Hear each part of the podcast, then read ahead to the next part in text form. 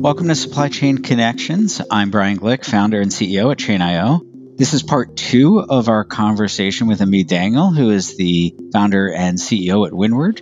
If you haven't caught part one, uh, go check that out. It should be right before this one, wherever you find our podcast. And in this episode, we're going to pick up with some extended conversations around Gen AI and the capital markets and some other really fun stuff, including what we're excited about for the future. So I hope you enjoy listening in, and this will be the conclusion of the conversation.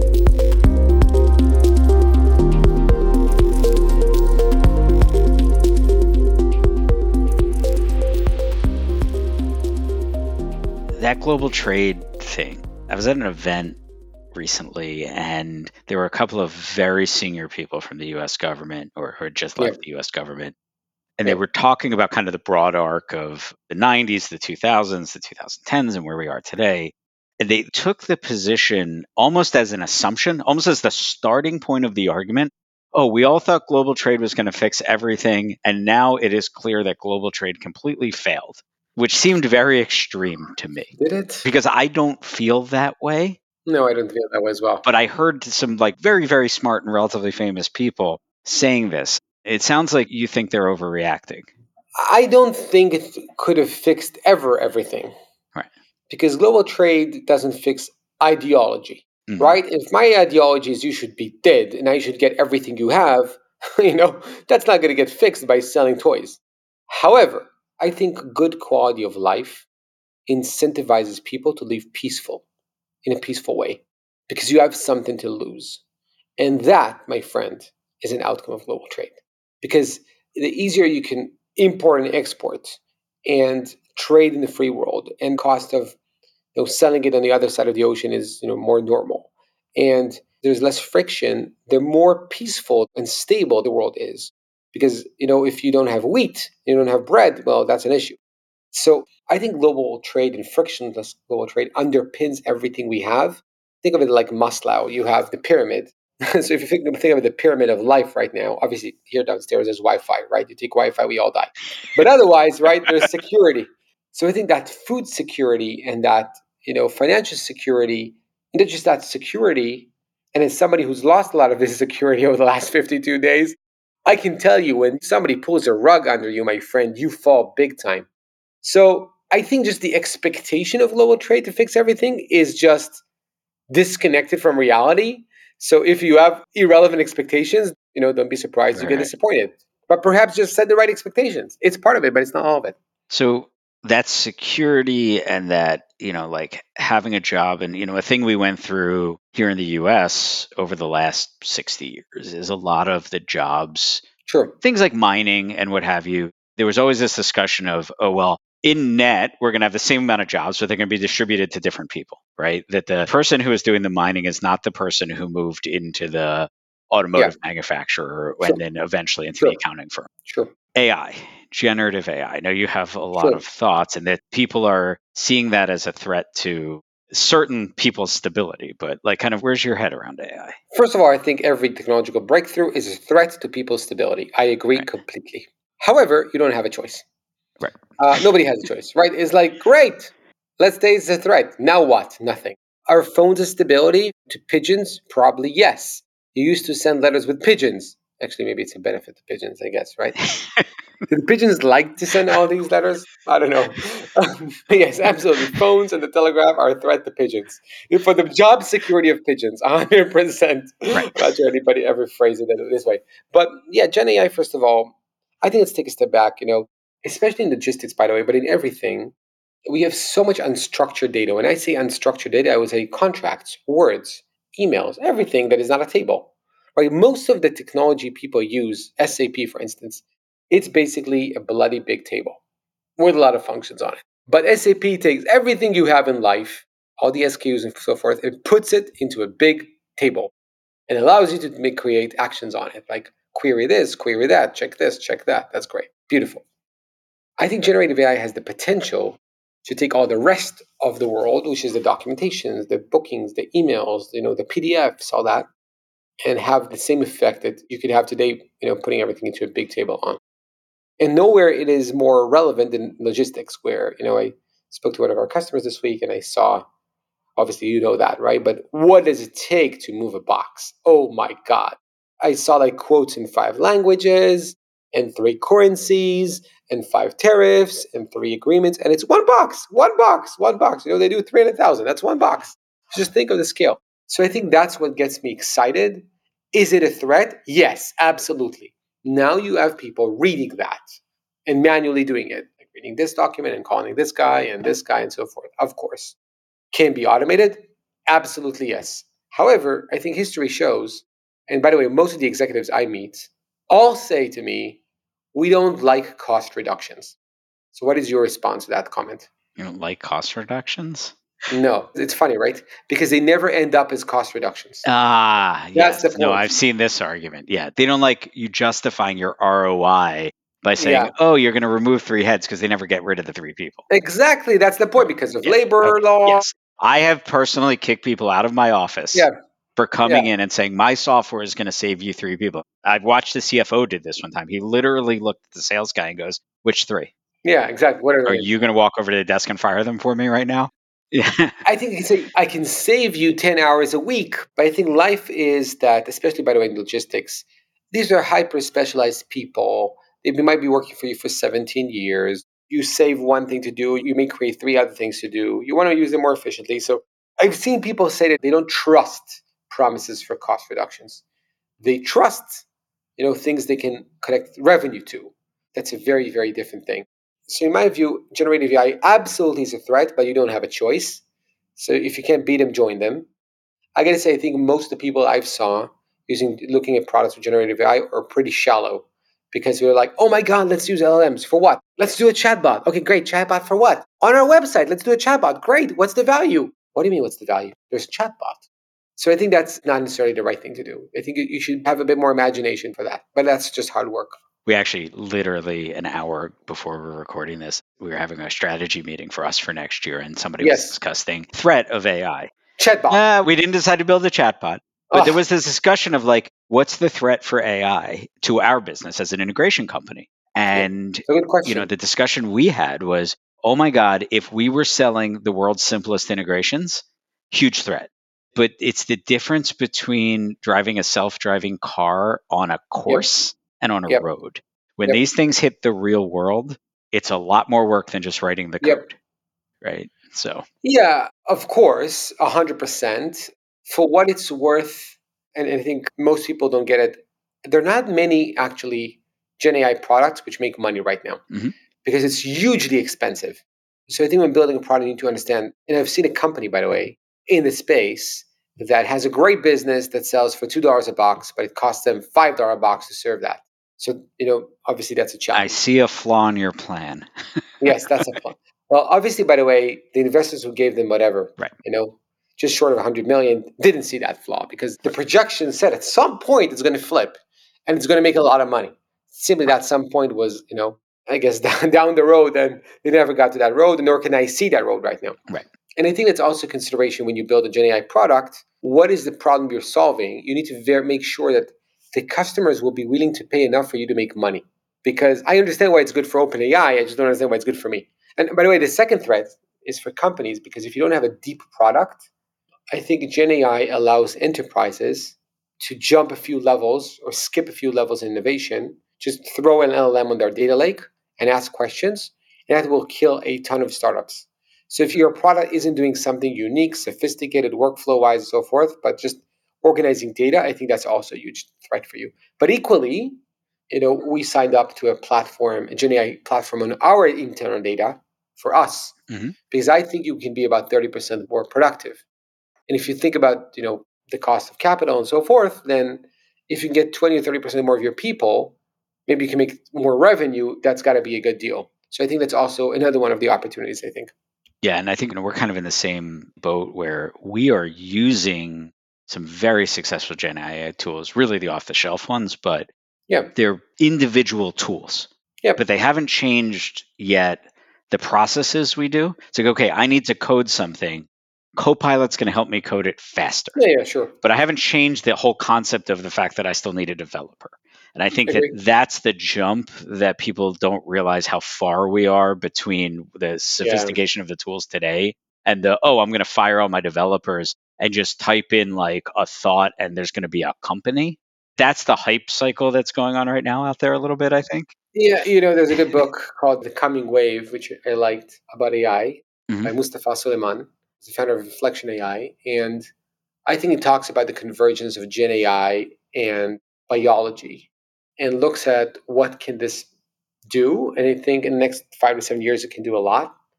Having said that, by the way, I think it's moving so fast that I spoke to a few people who've been building things since Jan that right now are obsolete three times. Mm-hmm. So when do you get into the race and at what point and what size of company are you? In my view, that's the right time to get into the race, assuming you can build a product that adds value. Otherwise, just add cost. Basically, if you just add a chatbot on your data, it consumes like 50 tokens per query.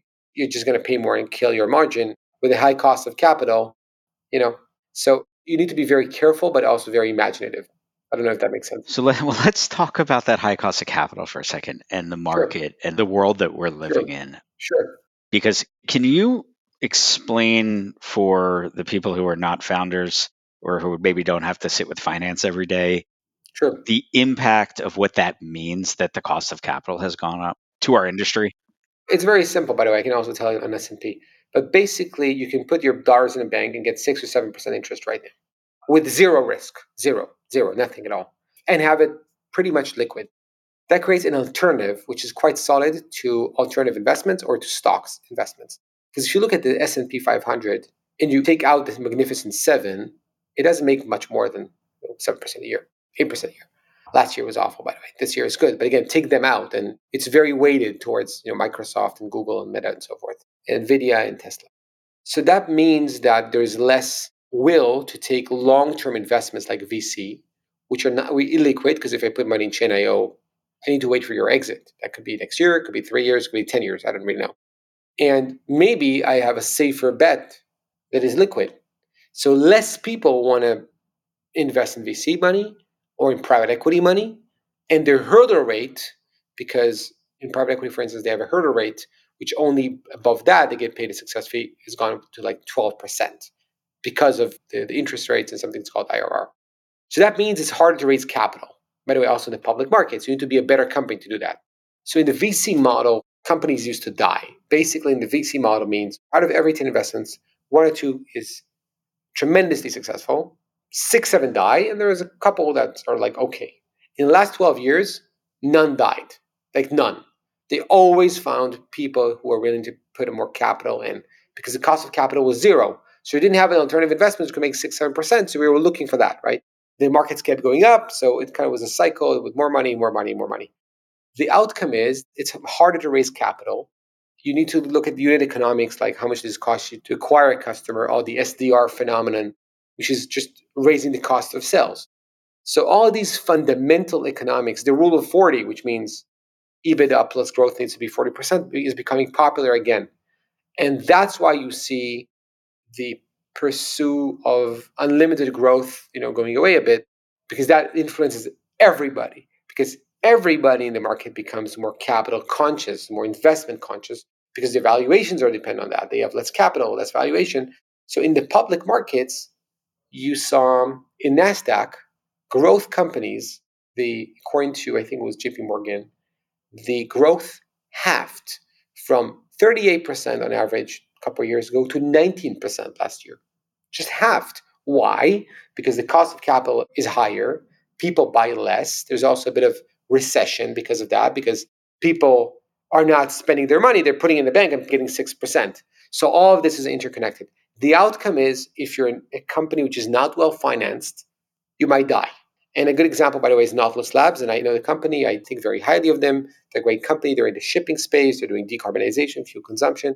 It was just acquired kind of in a last minute sale by Danelec, which is a Danish company. And I suspect you see more of these. Unfortunately, it's not an amazing exit. And again, I think they're a great company and very smart people, but you know, sometimes it's just tough. I think one of the things that I've noticed that I didn't understand when I raised money for my company, and that I think a lot of people sure. don't understand is that the hidden third party in a VC transaction is yeah. what's called the limited partners, yeah. which are usually a pension fund, yep. you know, a huge corporation, somebody who's got yep. a lot of money that they have to invest. And yep. those are when you ask like a random person on the street who may be generally aware of what VC is, you know, they'll say, okay, the venture capitalists invest in companies. That's not actually true. Yep. Venture capitalists just direct the money from these big pension funds to companies, right? Yeah. Like it's not their money that usually that they're yeah. investing, right? They might be a little sure. bit, but it's this kind of very cold world of talking about the percentages of interest and whatever is what matters to the venture capitalists when they have to raise their money. Sure. Right. And and the amount of people who want to invest in that, of course. Yeah. And I think the public perception is much more of that venture capitalists are gunslingers than they really are. Right? Like Yeah, I don't think yeah. they're gunslingers at all. And by the way, I think you look at E2 Open, which is a public company, it's really mm-hmm. interesting. I think E2 Open, you know, right now the stock is at three point something, which means like a billion two but they acquired BluJay for 1.7 billion. Right. So just their one acquisition out of like 50 or 60 is more than the market capitalization now, right? This that single one. So I think that all the metrics have changed, which I think people have started talking about in the last couple of years, which is kind of our mantra, sustainable growth, mm-hmm. which is how do you grow in a sustainable way? You don't burn a lot of cash. You have a healthy business with margins. And I think it actually changes the way you run the company because you're more cost aware and more capital aware. I'm hyper capital aware about every dollar. I think it's the right way to run a business, by the way. As a mission driven founder, right, both yep. of us, I think for me at least, I've said a couple times this year, I prefer to operate in this environment. I know it's harder to sell, but yep. emotionally, I prefer because things make sense to me. Yep. Because people who are being successful are the ones who are being paid for the value that their product is producing. And that, in my mind, makes a lot more sense than people are being paid based on the value of how well they can tell the story about what their product might produce someday in the future. Yeah, but that's also not because of capital rates. That's I think you're operating in logistics, you know, area where COVID was really like an yes. outlier. Yes. I think. So yeah. I think I connect that also to that outlier. I think broadly saying technology, and I've seen this through a few industries, sometimes had a lot of promise and also a lot of disappointment. So I think what you're saying, I'm seeing this in the visibility space where a lot of people, you know, I know I see this company who they pay six hundred thousand dollars a year and they haven't integrated data because they can't for two years. So they're paying the check but not even using it. That doesn't right. make sense to me. Or people getting data and not translating that data into an outcome. So I think what many traditional industries didn't understand is that when you buy technology, you need to change how you work. And that's the job of the CEO or the CFO or the COO or the CTO you can't just buy stuff and not change how you work. That's just a waste of time. And also the tech companies, it's their job, and I always reference to my sales guys, you know, Challenger Sales. I like the book Challenger Sales because, like the type of thinking, because it's about partnership with your customer and what are the outcomes they can achieve. And when they're successful, we're successful. Versus here, here's a product. Come, you know, sign this, sign this, sign this, because they end up getting disappointed. And it's always bad for the long term. I always play the long game, for good or bad. I agree kind of to wrap up, like, what are you excited about? Whether it's with the company, whether it's with the industry, anything, kind of like what's got you jazzed up? Yeah, first of all, I'm moving to London with my family. That gets me jazzed up. I'll be 40 in Jan. So it's a fresh way to look at the world, you know, fresh opportunities, fresh area, you know. So London is a great place also for AI. So I'm jazzed up about that. But I'm also jazzed up about just the opportunity to build. I think right now, with the revolution of generative AI, I think there's so much opportunity to enhance and improve things we've done previously differently. So I'm really invested in that because I think you can build a new generation of products to solve completely different problems based on the platform we've built. So I'm jazzed up about our size, a couple hundred customers. It's much easier to build a product that way, about the brand, the ability to build a global business. I also think that I just feel more comfortable and confident than I was before, like getting to where we got today. And I think this has been our best year ever I'm jazzed up about the opportunity to build more and make a bigger difference.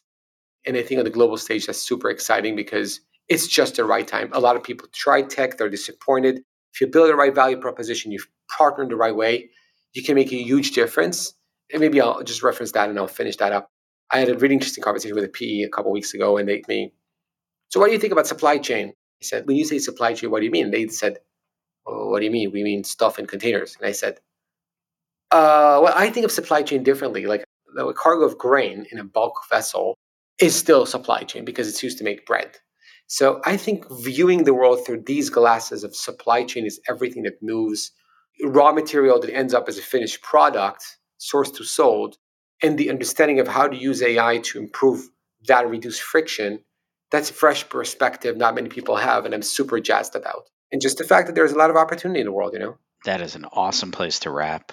And really appreciate you taking the time. I know it's been chaotic on so many levels for you lately. So we genuinely appreciate you being here and sharing all this with us. And I could probably just your last three sentences there. I have another hour's worth of stuff I want to talk about, but we'll save it for another time. Save it for a beer, my friend. And uh, yes, it's again, thank you so much for being here. Thank you so much.